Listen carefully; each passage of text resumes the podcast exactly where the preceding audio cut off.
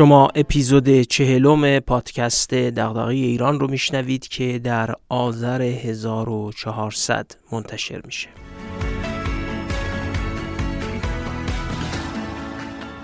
من محمد فاضلی هستم و تو این پادکست از کتابا و متونی میگم که میشه از اونها مباحثی درباره توسعه و بهبود مسائل جامعه ایران رو یاد گرفت یا حداقل به سوالاتی از جنس دغدغه ایران بیشتر و بهتر. فکر کرد.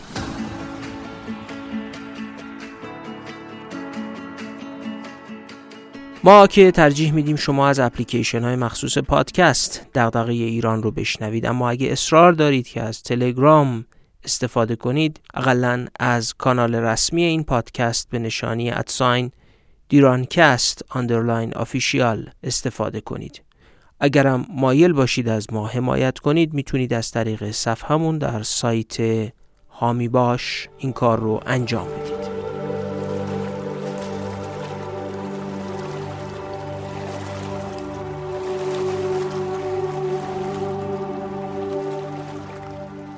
مسئله آب در ایران و البته هر کشور دیگه‌ای مسئله درباره حفظ کردن و پایداری امنیت، معیشت، رفاه و بقا و ارتقاء تمدن و کشور.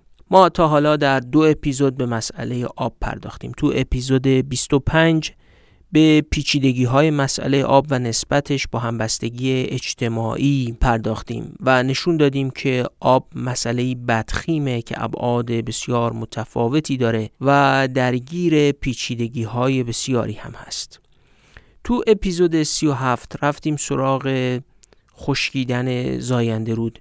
و تلاش کردیم نشون بدیم که در فرایندی تاریخی و در مدت قریب 50 سال مصارف در حوزه آبریز زاینده رود از منابع آب فراتر رفته و به وضعیتی رسیده که باید به جای آب در کف رودخونه شاهد سیل جمعیتی باشیم که در یه رودخونه خشک به بیابی اعتراض می‌کنن ما تو این اپیزودا از کم آبی حرف زدیم و از سازگاری با کم آبی گفتیم.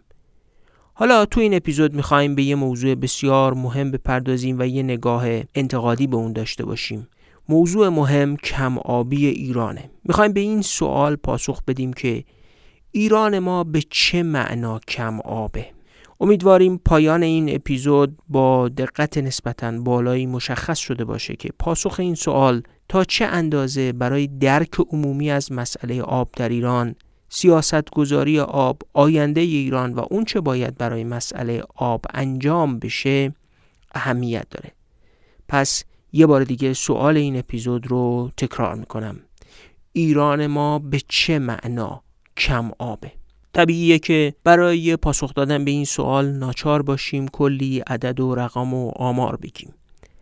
اما برای اینکه مقدار عدد و رقم ها رو تو این اپیزود کم کنیم و شنونده خسته نشه بخش عمده عدد رقم ها رو بردیم تو تصاویری که در صفحه اینستاگرام پادکست موجودن. سه تا جدول تو صفحه اینستاگرام گذاشتیم که کمی اگه روشون دقت کنید خیلی چیزها رو بیان می‌کنن.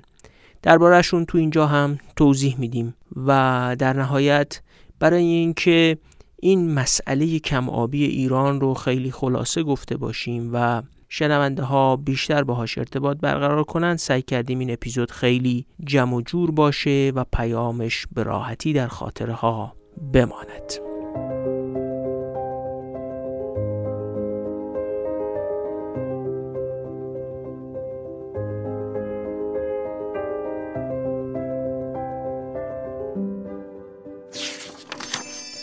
درباره کشوری حرف می‌زنیم که وقتی یک سیاه فرانسوی در قرن 18 هم از اون بازدید می‌کرد نوشت احدی نمی‌تواند انکار کند که این کشور زیباترین پر ترین، شکوفاترین و پویاترین نظام پادشاهی است که بشریت تا کنون شاهد آن بوده است. کشوری که در 18 قرن از 20 قرن گذشته سهمش در تولید ناخالص داخلی جهان از هر کشور غربی دیگه بیشتر بوده. کشوری که هیچ وقت دینی به مفهوم غربی یا شرقی در اون ظهور نکرد. در مقابل مغول ها و ژاپنی ها زانو زد اما دوباره بلند شد. سالهای قحطی انقلاب ده ها میلیون کشته گرسنگی و درگیری با ابرقدرت ها رو پشت سر گذاشت. اما امروز به یکی از بزرگترین قدرت های اقتصادی نظامی و سیاسی جهان تبدیل شده.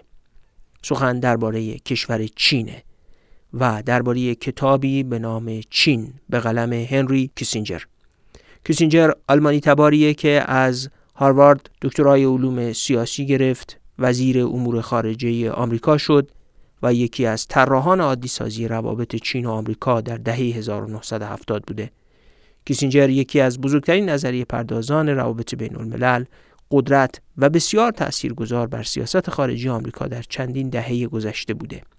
کیسینجر تو این کتاب با اتکاب منابع تاریخی و مذاکرات و ارتباطات نزدیکی که با رهبران چین داشته نشون میده که چگونه چین در تاریخش از دیپلماسی، استراتژی نظامی و مذاکرات استفاده کرده. رسیدن به چنین درکی از چین از اون جهت اهمیت داره که به عقیده کسینجر هیچ کشور دیگه ای به اندازه چین در دنیای امروز با گذشته و اصول تاریخی و کلاسیکش ارتباط نداره. خواندن کتاب چین هنری کیسینجر برای اهل مطالعه در کشوری که قرار قرارداد 25 ساله همکاری با چین منعقد کنه می‌تونه جالب توجه و بسیار پر بینش باشه. انتشارات فرهنگ معاصر کتاب چین رو با ترجمه حسین رأسی در 714 صفحه در سال 1391 منتشر کرده. چاپ چهارمش هم سال 1400 منتشر شده. لینک دسترسی به کتاب رو تو توضیحات کست باکس و تلگرام هم گذاشتیم.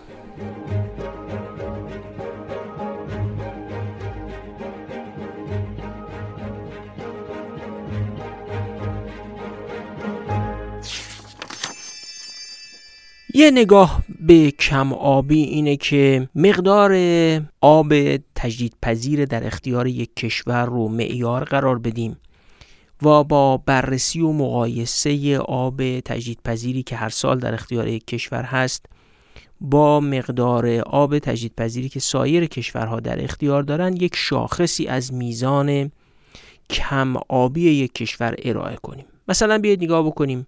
برزیل تو صدر کشورها از نظر میزان منابع آب تجدید پذیره یعنی 8233 میلیارد متر مکعب آب هر سال در اختیار کشور برزیله.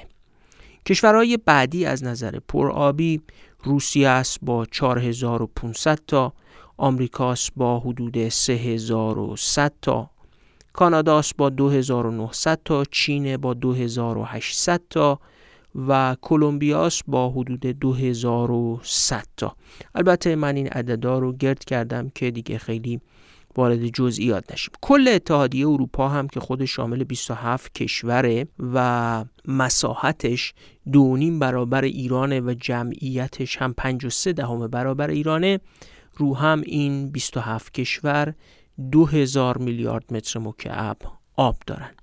اینا عموما کشورهایی هستند به علاوه اتحادیه اروپا که بیش از 2000 میلیارد متر مکعب آب دارند اما ما از نظر مقدار آبی که به صورت آب تجدید پذیر در اختیار داریم بر اساس آمار سال 2011 که گفته می شده ایران 137 میلیارد متر مکعب آب در اختیار داره آب تجدید پذیر تو رتبه 58 جهان قرار گرفتیم. امروزه گفته میشه که مقدار آب تجدیدپذیر ایران بعد از کاهش بارش ها و گرم شدن هوا حدود 100 میلیارد متر مکعب.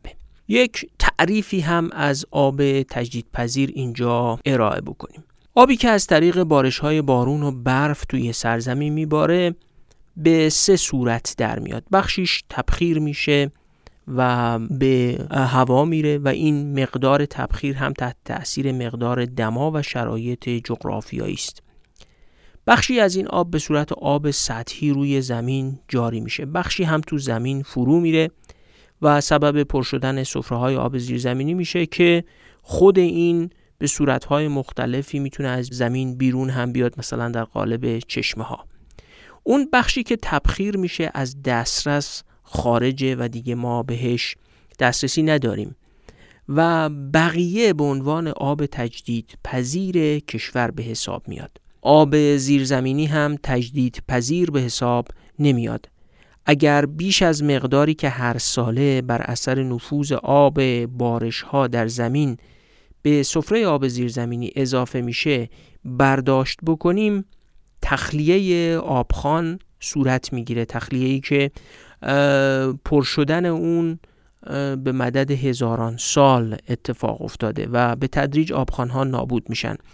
این همون چیزیه که مشهور به اضافه برداشت از سفره یعنی برداشت بیش از مقداری که به کمک بارش ها در سفره تجدید میشه. خب با این حساب گفتیم که برخی کشورها هستند اعداد بزرگی آب تجدید پذیر دارن. از برزیلی که 8233 میلیارد متر مکعب در سال آب تجدید پذیر در اختیار داره تا مثلا اتحادیه اروپایی که حدود 2000 میلیارد متر مکعب 2057 میلیارد متر مکعب آب تجدیدپذیر در اختیار داره. این آب تجدیدپذیر در اختیار ایران آمار سال 2011 یا 1390 یک دهه پیش می‌گفته 137 میلیارد متر مکعب و امروز بحث بر سر حدود 100 میلیارد متر مکعبه خب اگه این عددا رو با هم مقایسه بکنیم ببینیم که برزیل 83 برابر ایران، روسیه 45 برابر، آمریکا 31 برابر، کانادا 29 برابر، چین 28 برابر، کلمبیا 21 برابر و اتحادیه اروپا 20 برابر ایران آب تجدید پذیر در اختیار دارند. اما این فقط دسترسی به آب تجدید پذیر از نظر فیزیکیه. پس ما به عنوان کشوری که میزان بارش های برف و بارونمون تقریبا یک سوم میانگین بارش ها تو جهانه و مقدار منابع آب تجدید پذیرمون امروز فقط حدود 100 میلیارد متر مکعبه در رتبه 69 از نظر مقدار آب تجدید پذیر در اختیار خودمون در جهان قرار می‌گیریم. اما خب وقتی رتبه 69 هم باشیم معنیش اینه که از قریب 200 کشور دنیا 130 کشور دیگه هم هستند که منابع آب تجدیدپذیر کمتری نسبت به ما دارن. اما نکته مهم اینه که این تنها تعریف میزان کم آبی یک کشور نیست یعنی این مقدار آب تجدید پذیر به یک معنا تعریف دقیق و حتی تعریف درستی از منابع آب یک کشور و کم آبیش نیست. برنامه آب سازمان ملل مشهور به UN Water کم آبی رو اینجوری تعریف می‌کنه. شرایطی که در آن اثرات تجمیعی شده مصرف کنندگان آب در قالب چارچوب های نهادی موجود بر تأمین یا کیفیت آب به سطحی می‌رسد که تقاضای همه بخش ها از جمله محیط زیست نمی‌تواند به طور کامل برآورده شود. بخوام این تعریفی رو که از کم آبی برنامه آب سازمان ملل ارائه می‌کنه ساده سازی کنم باید اینجوری بگم. میگه اولا اثرات تجمیعی شده مصرف کنندگان مهمه. دقت کنید. اصلا از منابع شروع نمی‌کنه. از اثرات تجمیعی شده مصرف کنندگان شروع می‌کنه. بعد میگه این اثرات تجمیعی شده مصرف کنندگان در قالب چارچوب های نهادی موجود. چارچوب نهادی با کمی ساده سازی یعنی قواعد و شیوه های حکمرانی. بنابراین این تعریف بدون اینکه بره سراغ منابع میگه شرایطی رو میگیم کم آبی که جمع مصارف مصرف کننده ها ام از شرب و بهداشت و کشاورزی و صنعت بر اساس قواعد و رویه های موجود به یه اندازه می‌رسه که آب از نظر کمیت و کیفیت نیاز همه از جمله محیط زیست رو برآورده نمی‌کنه. اون نکته کمیت و کیفیت هم خیلی مهمه ما تو ایران کم آبی مقداری یا کمی رو می‌بینیم اما در عرصه عمومی تقریبا توجه نمیشه که آبها دارن بیشتر و بیشتر از گذشته آلوده میشن. فلزات سنگین خطرناک توشون زیادتر میشه. شوری آبها بالاتر میره و بیش از گذشته با کیفیت آب مواجهیم. این تعریف دوم از کم آبی در از سیطره فیزیکی و مهندسی بر آب رو کمرنگ می‌کنه. و این سوال رو پیش وجدان ما البته خب اگه وجدان داشته باشیم و چشم ما می‌گذاره که ما در چه ترتیبات نهادی یا قواعد و رویه هایی از آب استفاده می کنیم که سبب شده آب موجود برای برآوردن نیاز مصرف کنندگان و از جمله محیط زیست کفایت نکنه. اصل اپیزود ما از همینجا شروع میشه. کارمون رو می‌خوایم با مقایسه پیش ببریم.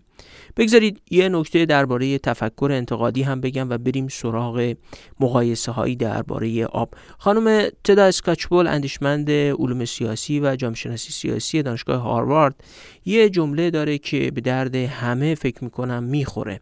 میگه تفکر مقایسه است یا اصلا تفکر نیست. راهبرد ساده قابل استخراج از این جمله اینه که برای فکر کردن بهتر درباره هر موضوعی می‌تونیم از خودمون بپرسیم داده های مربوط به این موضوع رو با چه مواردی اگر مقایسه کنیم به شناخت بهتری درباره اون می‌رسیم؟ بریم ببینیم این نگاه مقایسه ای در مبحث کم آبی چگونه به کارمون میاد.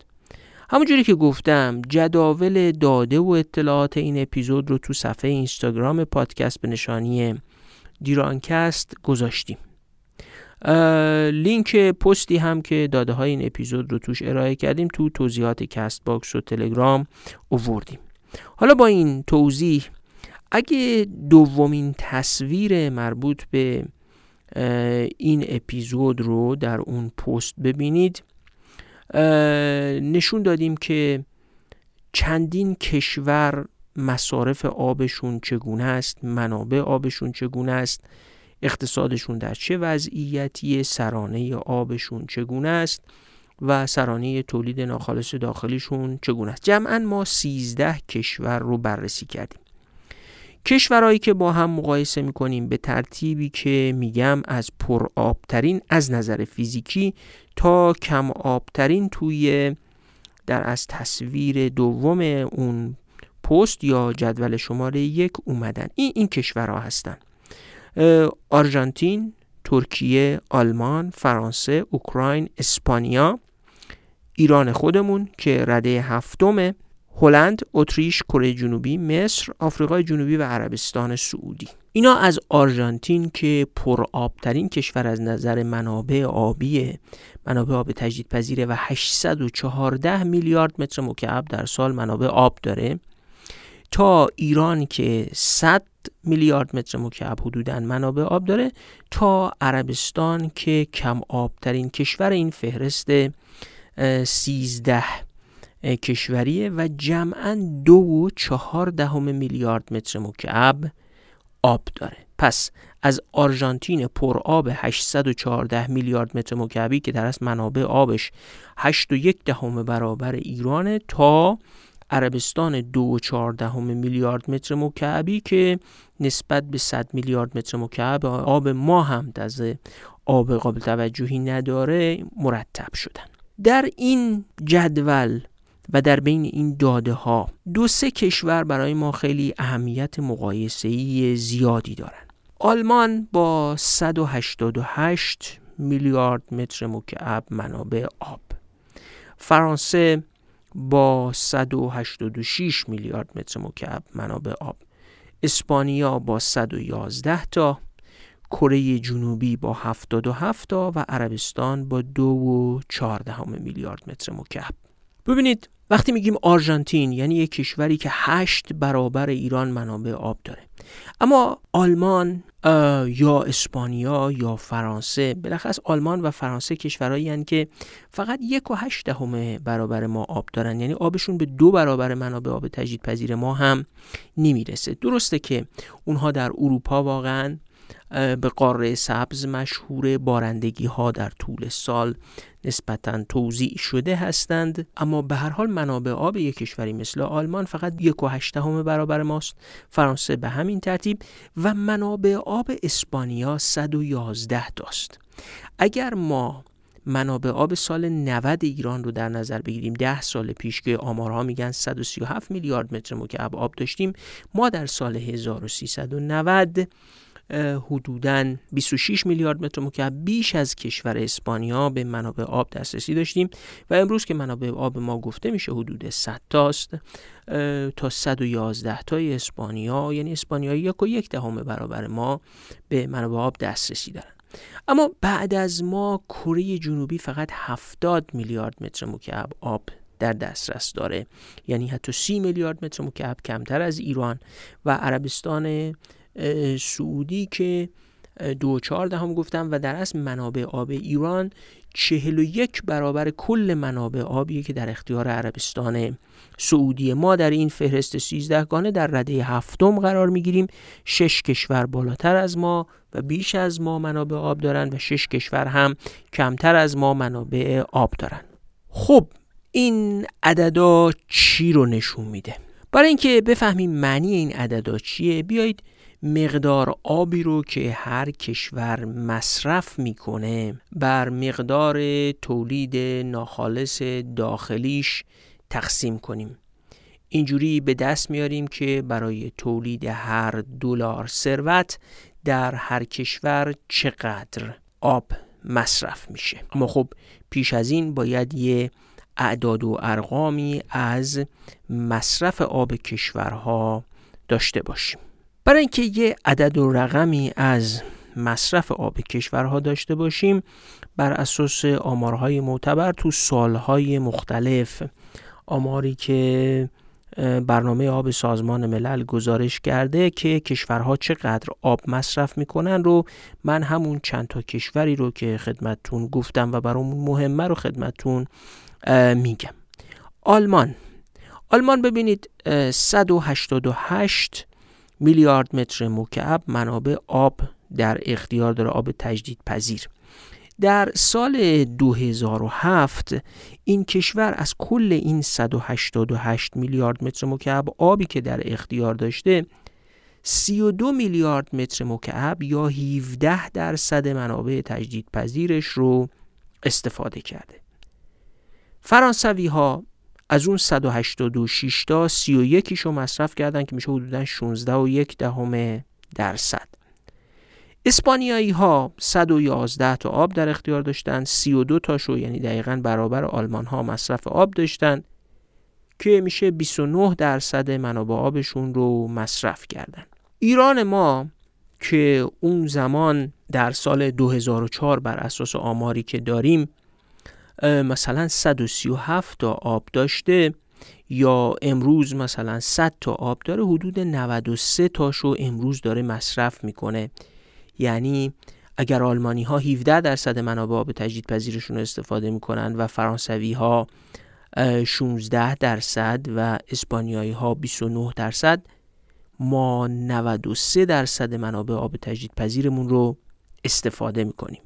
کره جنوبی 77 میلیارد متر مکعب آب در اختیار داشته و از این 77 تا 26 میلیارد متر مکعبش رو مصرف کرده البته در سال 2000 آمارهاش هست و اون موقع 33 و 7 دهم درصد منابع آبشون رو استفاده می‌کردن. عربستان سعودی هم دو و چهار دهم میلیارد متر مکعب آب در اختیار داشته ولی مصرفش 24 میلیارد متر مکعب آب رو از دریا شیرین سازی می‌کنن و استفاده می‌کنن. بنابراین هزار درصد یعنی ده برابر منابع آبی که دارن آب مصرف می‌کنن به کمک آب از دریا. دقت بکنید از مصرف 17 درصدی آب در آلمان تا مصرف هزار درصدی آب در عربستان سعودی در تغییر و ما در کنار یک کشوری مثل مصر البته مصری ها وضعشون از ما بدتر اونها 57 میلیارد متر مکعب منابع آب در اختیار دارن که 68 میلیارد متر مکعب مصرف می‌کنن برداشت از سفره های آب زیرزمینیشون هم گسترده دارن و بنابراین 119 یعنی حتی بیش از آب تجدید پذیری که در اختیار دارن استفاده می‌کنن. حالا اگر بیاییم و تولید ناخالص داخلی یک کشور رو حساب بکنیم که برای تولید هر یک دلارش چقدر آب مصرف می‌کنن. یه شاخص خوبی از بهرهوری آب به دست میاریم. یعنی در اصل بیایم ببینیم که تو هر کشوری برای اینکه یک دلار درآمد تولید بشه براش چقدر آب مصرف میشه. این عدد رو چون ما مثلا آلمان رو در سال 2007 داده مصرف آبش رو داریم که در سال 2007 32 میلیارد متر مکعب آلمان آب مصرف کرده. پس باید بریم تولید ناخالص داخلی همون سالش رو مبنا قرار بدیم. در اون سال آلمان ها 3425 میلیارد دلار تولید ناخالص داخلیشون بوده. پس 32 میلیارد متر مکعب آب مصرف کردن برای تولید 3425 میلیارد دلار درآمد. وقتی اینا رو تبدیل به لیتر آب کنیم ببینیم که هر یه دلار چند لیتر آب استفاده شده براش نتایج جالبی به دست میاد. اینجوری میشه. تو آلمان برای تولید یه دلار 9 لیتر آب مصرف می‌کنن. البته تو سال 2007 چون این سالها مختلفه من دیگه هی سالها رو تکرار نمی کنم مقدار مصرف هر سالی رو با تولید ناخالص داخلیش تو اون سال در نظر گرفتیم. تو هلند یه دلار 11 لیتر آب می‌بره. تو اسپانیا یه دلار 19 لیتر آب می‌بره. توی کره جنوبی یه دلار 45 لیتر آب می‌بره. تو آفریقای جنوبی یه دلار 91 لیتر آب می‌بره. توی ترکیه یه دلار معادل 127 لیتر مصرف آبه و در ایران ما برای تولید یک دلار درآمد 489 لیتر آب مصرف شده.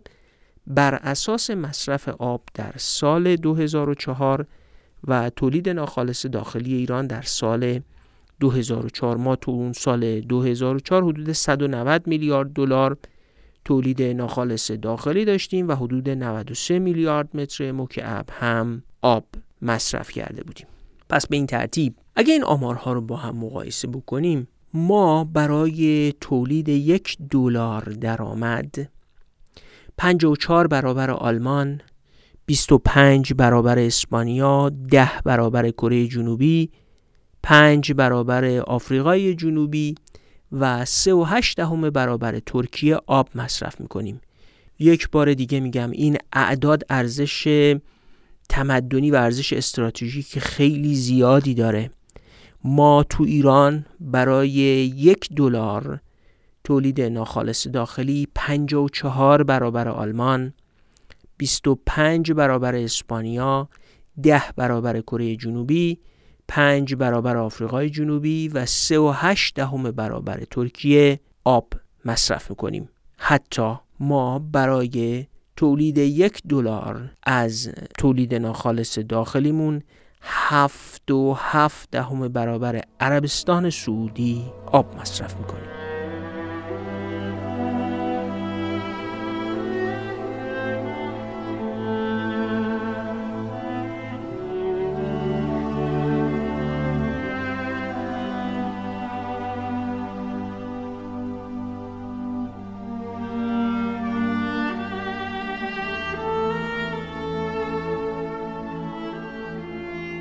اونچه که تا اینجا گفتیم به ما میگه که بیایید مسئله آب ایران رو از منظر اقتصاد ببینیم.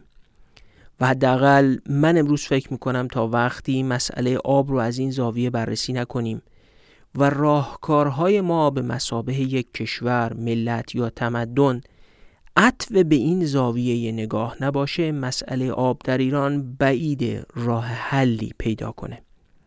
یادتونه که برنامه آب سازمان ملل میگه کم آبی یعنی شرایطی که در آن اثرات تجمیعی شده مصرف کنندگان آب در قالب چارچوب های نهادی موجود بر تأمین یا کیفیت آب به سطحی می‌رسد که تقاضای همه بخش ها از جمله محیط زیست نمی‌تواند به طور کامل برآورده شود.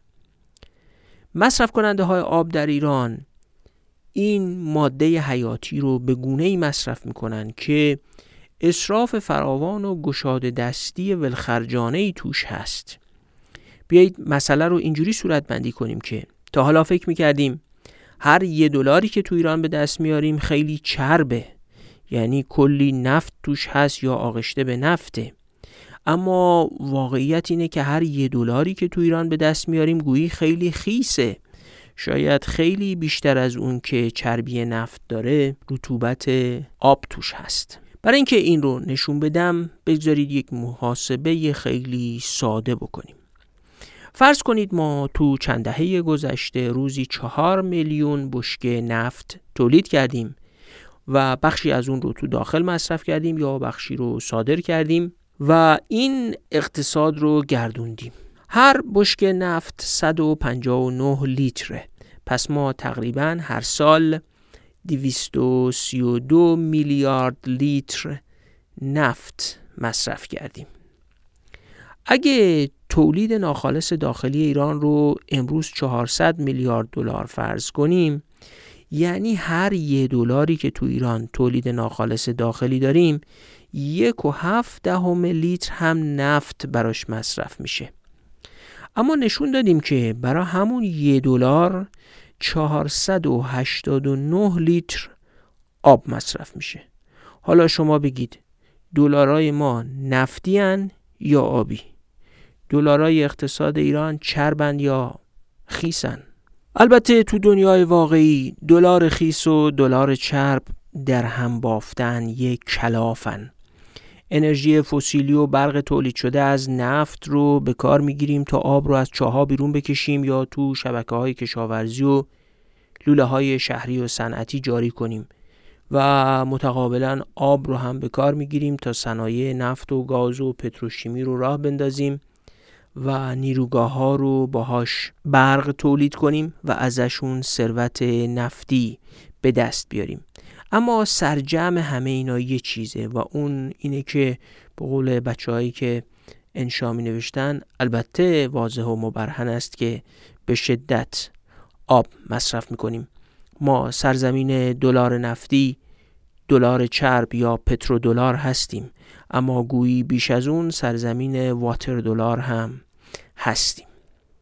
ما در شرایط یکی از آب برترین اقتصادهای دنیا رو داریم. یعنی چارچوب نهادی یا قواعد و رویه اداره کشور مولد یکی از آب برترین اقتصادهای دنیاست. که به لحاظ فیزیکی هم همون اول اپیزود گفتیم که یک کشور کمبارشیم که اصلا منابع آبمون هیچ شباهتی به منابع آب یک کشوری مثل برزیل، روسیه، آمریکا، چین یا کلمبیا نداره. و ما دوچار دو نوع کم آبی هستیم. هم کم آبی فیزیکی به لحاظ مشخصات اقلیمی سرزمین و هم مجموع شرایط نهادی که سبب می شوند ما مصرف کننده شدید آب باشیم.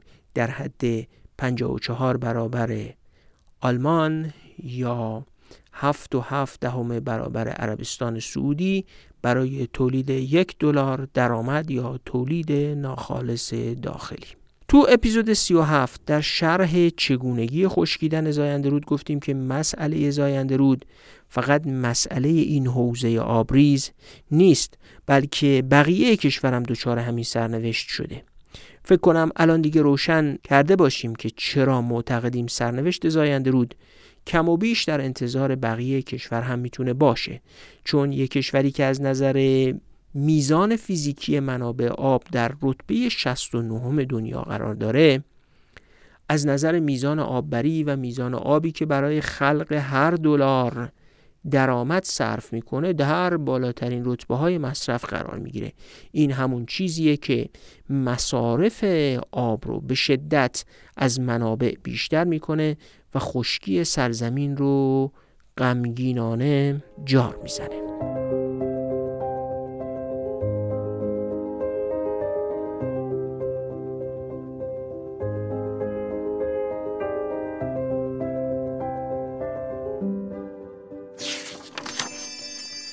اگرچه کتاب چین کیسینجر سیاست خارجی این کشور رو در دوره های مختلف تاریخیش بررسی می‌کنه اما تأکید و حجم عمده کتاب درباره دوره ماو و بعد از اونه و فقط 120 صفحه از این کتاب 714 صفحه‌ای به قبل از دوران ماو اختصاص داره اهمیت این کتاب برای خواننده ایرانی بیشتر در کسب شناخت از ماهیت سیاست خارجی چین و جایگاهش در جهان و بالاخص ارتباطش با آمریکا نهفته است.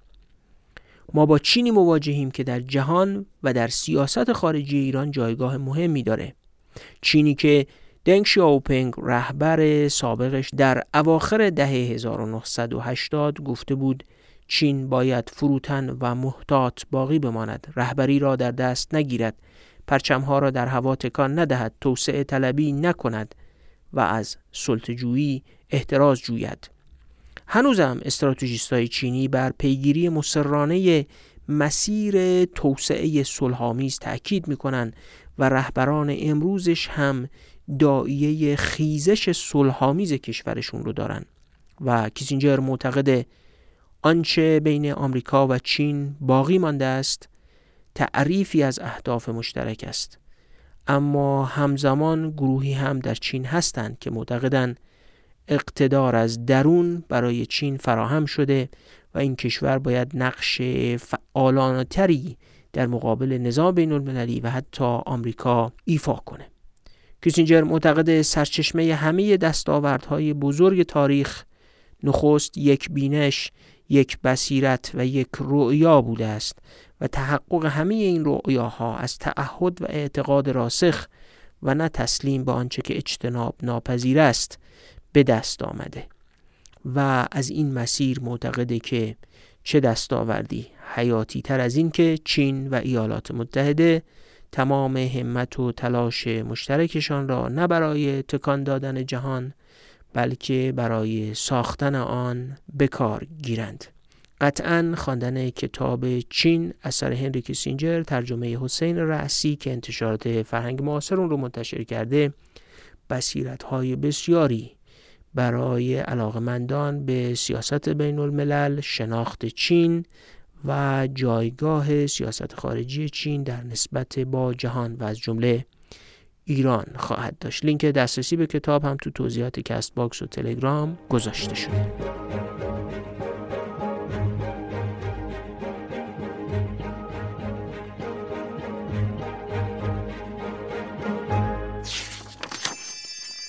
واقعیت اینه که آلمان فرانسه، اسپانیا، آفریقای جنوبی یا کره جنوبی منابع آبی خیلی بیشتر از ما در اختیار ندارن. گفتم بیشترینشون مال کشور آلمانه که یک و هشت دهم برابر ما آب داره.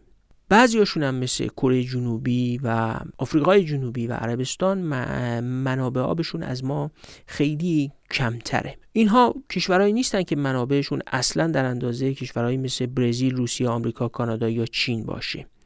اما به واسطه نوع اداره کردن اقتصادشون و جامعهشون و شهرنشینیشون و صنعتشون و کشاورزیشون قادرن ثروتی بسیار بیشتر از ما بین 17 تا 5 برابر تولید ناخالص داخلی ایران رو با مصارف آب بسیار کمتری تولید کنند. دقت بکنید در سال 2007 آلمانی ها فقط 32 میلیارد متر مکعب آب مصرف کردن اما بیش از 3500 میلیارد دلار تولید ناخالص داخلیشون بوده. اصل داستان اینجاست. می‌فهمم که توزیع بارش ها و میزان آب در یک کشوری مثل آلمان خیلی یک نواختره و از خشکی کویر مرکزی ایران تا رامسر پربارش رو ندارن. مساحت سرزمینشون هم کمتره اما یادمون باشه که آلمان هم 84 میلیون نفر تقریبا اندازه ما جمعیت داره.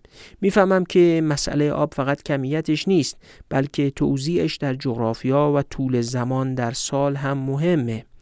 اما یک کشوری مثل اسپانیا و حتی فرانسه این یک نواختی بارش ها رو هم به اندازه آلمان ندارن. آفریقای جنوبی هم سرزمین پربارشی نیست و نقاط بسیاری از اون شبیه مناطق کبیری ما و بسیار خشکه. در اصل جمله که عمیقا مایلم از این تحلیل ها به یاد بمونه اینه که آینده تمدنی ایران بستگی به این داره که دلار خیس تولید کنیم یا دلار خشک. دلار خیس آبخانها، پیکره های آبی و گلوی شهروندان این سرزمین رو خشک می‌کنه و زمینهاش رو به بیابان و دشت فرونشسته بدل خواهد کرد و دلار خشکه که می‌تونه این سرزمین و کلیت این تمدن رو حفظ کنه. بگذارید به رسم نمایشنامه حملت شکسپیر بگیم دلار خیس یا دلار خشک. مسئله این است.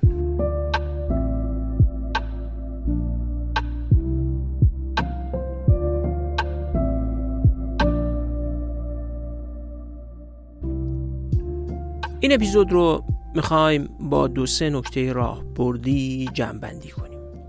نکته اول.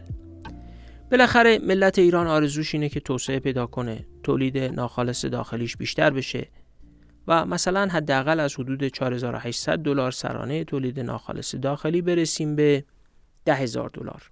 یعنی اقتصاد ایران که تو سال 2004 برای هر یک دلار 489 لیتر آب مصرف می‌کرده اگر با همون روند بخواد تولید ناخالص داخلیش افزایش پیدا کنه باید یه چیزی حدود 410 میلیارد متر مکعب آب در اختیار داشته باشه تا به اون تولید ده هزار دلاری به ازای هر نفر در سال برسه. و حتی اگه فرض کنیم اقتصاد 400 میلیارد دلاری امروز ایران هم با حدود 100 میلیارد متر مکعب اداره میشه برای رسیدن به یه اقتصاد 840 میلیارد دلاری در سال باید 225 میلیارد متر مکعب آب داشته باشیم. اگه بخوایم به همون شیوه نابهرهور گذشته دلار خیس تولید کنیم. پس آینده توسعه اقتصاد و جامعه ایران با روند آب بر بودن فعلی اونقدر آب نیاز داره که اصلا این مقدار آب در دسترس نیست. ما نمی‌تونیم اقلیم خودمون رو عوض کنیم خصوصا که تغییر اقلیم هم داره منابع آب تجدیدپذیرمون رو کم می‌کنه. تو اپیزود 37 نشون دادیم که چگونه افزایش دما و تغییرات اقلیمی میزان بارش ها در سرچشمه های رودخانه زاینده رود رو تا 25 درصد حداقل کاهش داده. این تغییر و کاهش در میزان بارش ها در بقیه نقاط کشور هم عمدتا رخ داده. پس اگه قرار باشه مثل گذشته برای یک دلار 489 لیتر آب مصرف کنیم و رویه ای رو در پیش نگیریم که حداقل شبیه کره جنوبی یا حتی عربستان باشیم که خیلی کمتر از ما آب مصرف می‌کنن یا مثل آلمانی که 54 بار کمتر از ما آب مصرف می‌کنه برای تولید یک دلار. بعیده که بتونیم روزهای توسعه یافتگی یا رسیدن به مرزهای درآمد سرانه ده هزار دلاری رو شاهد باشیم. البته این ده هزار دلاری که میگم بر اساس برابری قدرت خرید نیست یک در از سرانه اسمی است. نکته دوم درباره مسئله جمعیته یه سوال مهمی این سالها بارها مطرح شده. آیا ایران می‌تونه پذیرای جمعیت بیشتری باشه؟ فکر می‌کنم به سراحت روشن شده باشه که جواب این سوال کاملا بستگی به این داره که ما با چه بهرهوری و کارآمدی از آب استفاده کنیم. اگر بهرهوری ما اندازه آلمان، فرانسه یا کره جنوبی بشه این سوال می‌تونه پاسخ مثبت داشته باشه. و اگه بهرهوری و کارآمدی استفاده از آب در ایران همینقدر که هست باقی بمونه جواب این سوال منفیه. در اصل مسئله جمعیت در ایران به دوگانه دلار خشک یا دلار خیس گره خورده. نکته سوم این بحث به ظرفیت حکومت در ایران چه ربطی داره؟ بعید کسی در این تردید داشته باشه که برای تغییر جهت دادن از یک اقتصاد آببر با دلارای خیس و آب کشیده و البته تا اندازه زیادی چرب به سمت تولید ثروت با دلار خشک رفتن نیاز به ظرفیت حکومت بسیار بالایی داره. نظام اداری و سطحی از ظرفیت حکومت که اقتصاد آببر امروز رو به ارمغان آورده با رویه های فعلیش قادر نیست تحولی به سمت اقتصاد خشک ایجاد کنه. در اصل تو اپیزود 25 گفتیم که تحول در ایران برای تعدیل مسئله آب با بخشای مختلف صنعت، کشاورزی، شهرسازی، تجارت خارجی، محیط زیست، انتقال و توسعه فناوری و خیلی چیزهای دیگه ارتباط داره. برای همینه که آبی ابر مسئله است. آب یه مسئله بدخیمه که تو عرصه های مختلف ریشه دوونده. برای همینه که تلاش برای تعدیل مسئله آب مستلزم کنش تمدنیه. برنامه و کنشی که ابعاد بسیار مهمی از حیات اقتصادی و اجتماعی و سیاسی جامعه ایران رو در بر بگیره.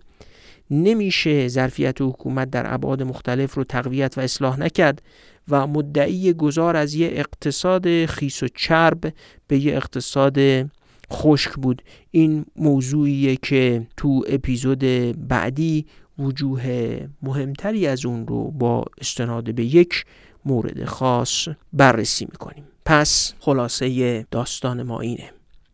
مسئله آب در ایران عمیقا با اقتصاد گره خورده و مهم اینه که با هر یه لیتر آب چقدر ثروت خلق می‌کنیم یا برای هر یک دلار خلق ثروت چقدر آب مصرف می‌کنیم. تا وقتی از این زاویه به مسئله آب در ایران نگاه نکردیم دور خودمون میچرخیم و به جایی نخواهیم رسید. خب مثل همیشه از حمایتاتون به هر نحوی خصوصا وقتی پادکست ما رو به دیگران معرفی می‌کنید یا تو صفحات خودتون در فضای مجازی دربارش می نویسید و به اشتراک می‌گذارید تشکر می‌کنیم. پادکست دغدغه ایران رو می‌تونید تو Castbox، شنوتو، Apple Podcast، Google Podcast، Overcast و Pocket Cast و البته تلگرام بشنوید. بازم تشکر می‌کنیم که با حمایت های مالیتون به تداوم کار ما کمک می‌کنید. فردا شب شب یلداست. پیشا پیش یلداتون مبارک تاریکی ها زندگیتون دور خدا حافظ